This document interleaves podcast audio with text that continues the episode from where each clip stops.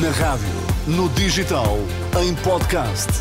Música para sentir, informação para decidir.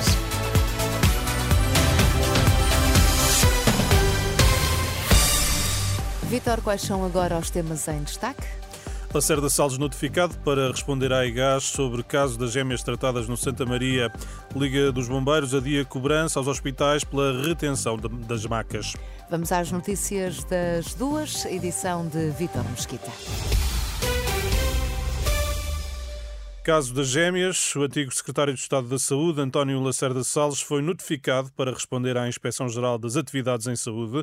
A informação está a ser avançada pela SIC Notícias, que indica que as perguntas ainda não foram enviadas. A Liga dos Bombeiros adia a cobrança pela retenção de macas aos hospitais, até nova reunião com o INEM e a Direção Executiva do SNS.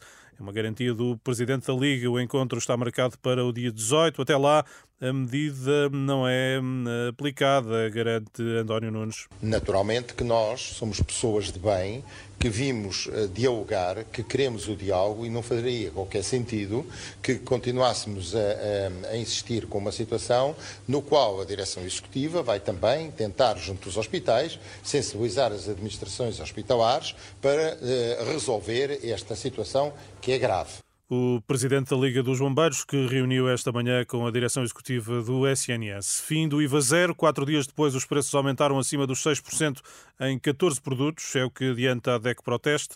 Entre o dia 4 de janeiro e o dia 8, ontem, os preços que mais cresceram foram os do iogurte líquido, o óleo alimentar, hum, o atum em azeite. Rita Rodrigues, da Associação de Defesa do Consumidor, explica a origem da subida. Tinha-se ainda a perceber uma pressão sobre o aumento de preço ao longo das últimas semanas de 2023, com a entrada em vigor dos 6%, acresce, mas mantém-se também esse aumento de preço do preço base e por isso estes aumentos em alguns produtos em quatro dias serem superiores à reposição apenas dos 6%. Noutros produtos percebe-se que esse impacto não é eh, expressivo e não tem essa dimensão, porque o retalho optou por lançar campanhas de promoção. Agora, a nossa preocupação é perceber como é que vão ser as próximas semanas, porque eh, o impacto é um impacto ainda muito escasso e, e, e de poucos dias. Rita Rodrigues da DECO, que alerta para um 2024 muito exigente no que toca ao orçamento alimentar das famílias portuguesas.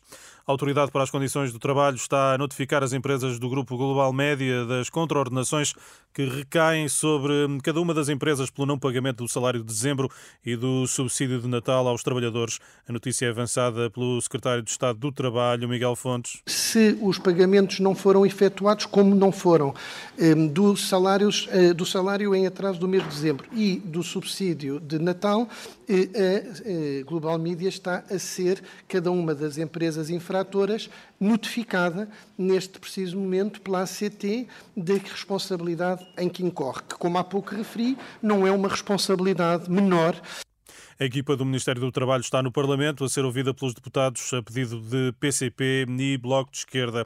2023 foi o ano mais quente desde que há registro. As temperaturas médias do ano passado registraram um aumento médio de quase um grau e meio, um grau e meio comparado com os níveis pré-industriais. Os dias mais quentes a nível global foram 17 e 18 de novembro. São dados recolhidos pelos satélites europeus Copérnicos. Vitor, temos agora encontro marcado para as três. Sim, é isso mesmo. Até, até, já, já, até já. Então, as notícias eh, sempre em atualização, entretanto, e até lá eh, no site e na aplicação da Renascença.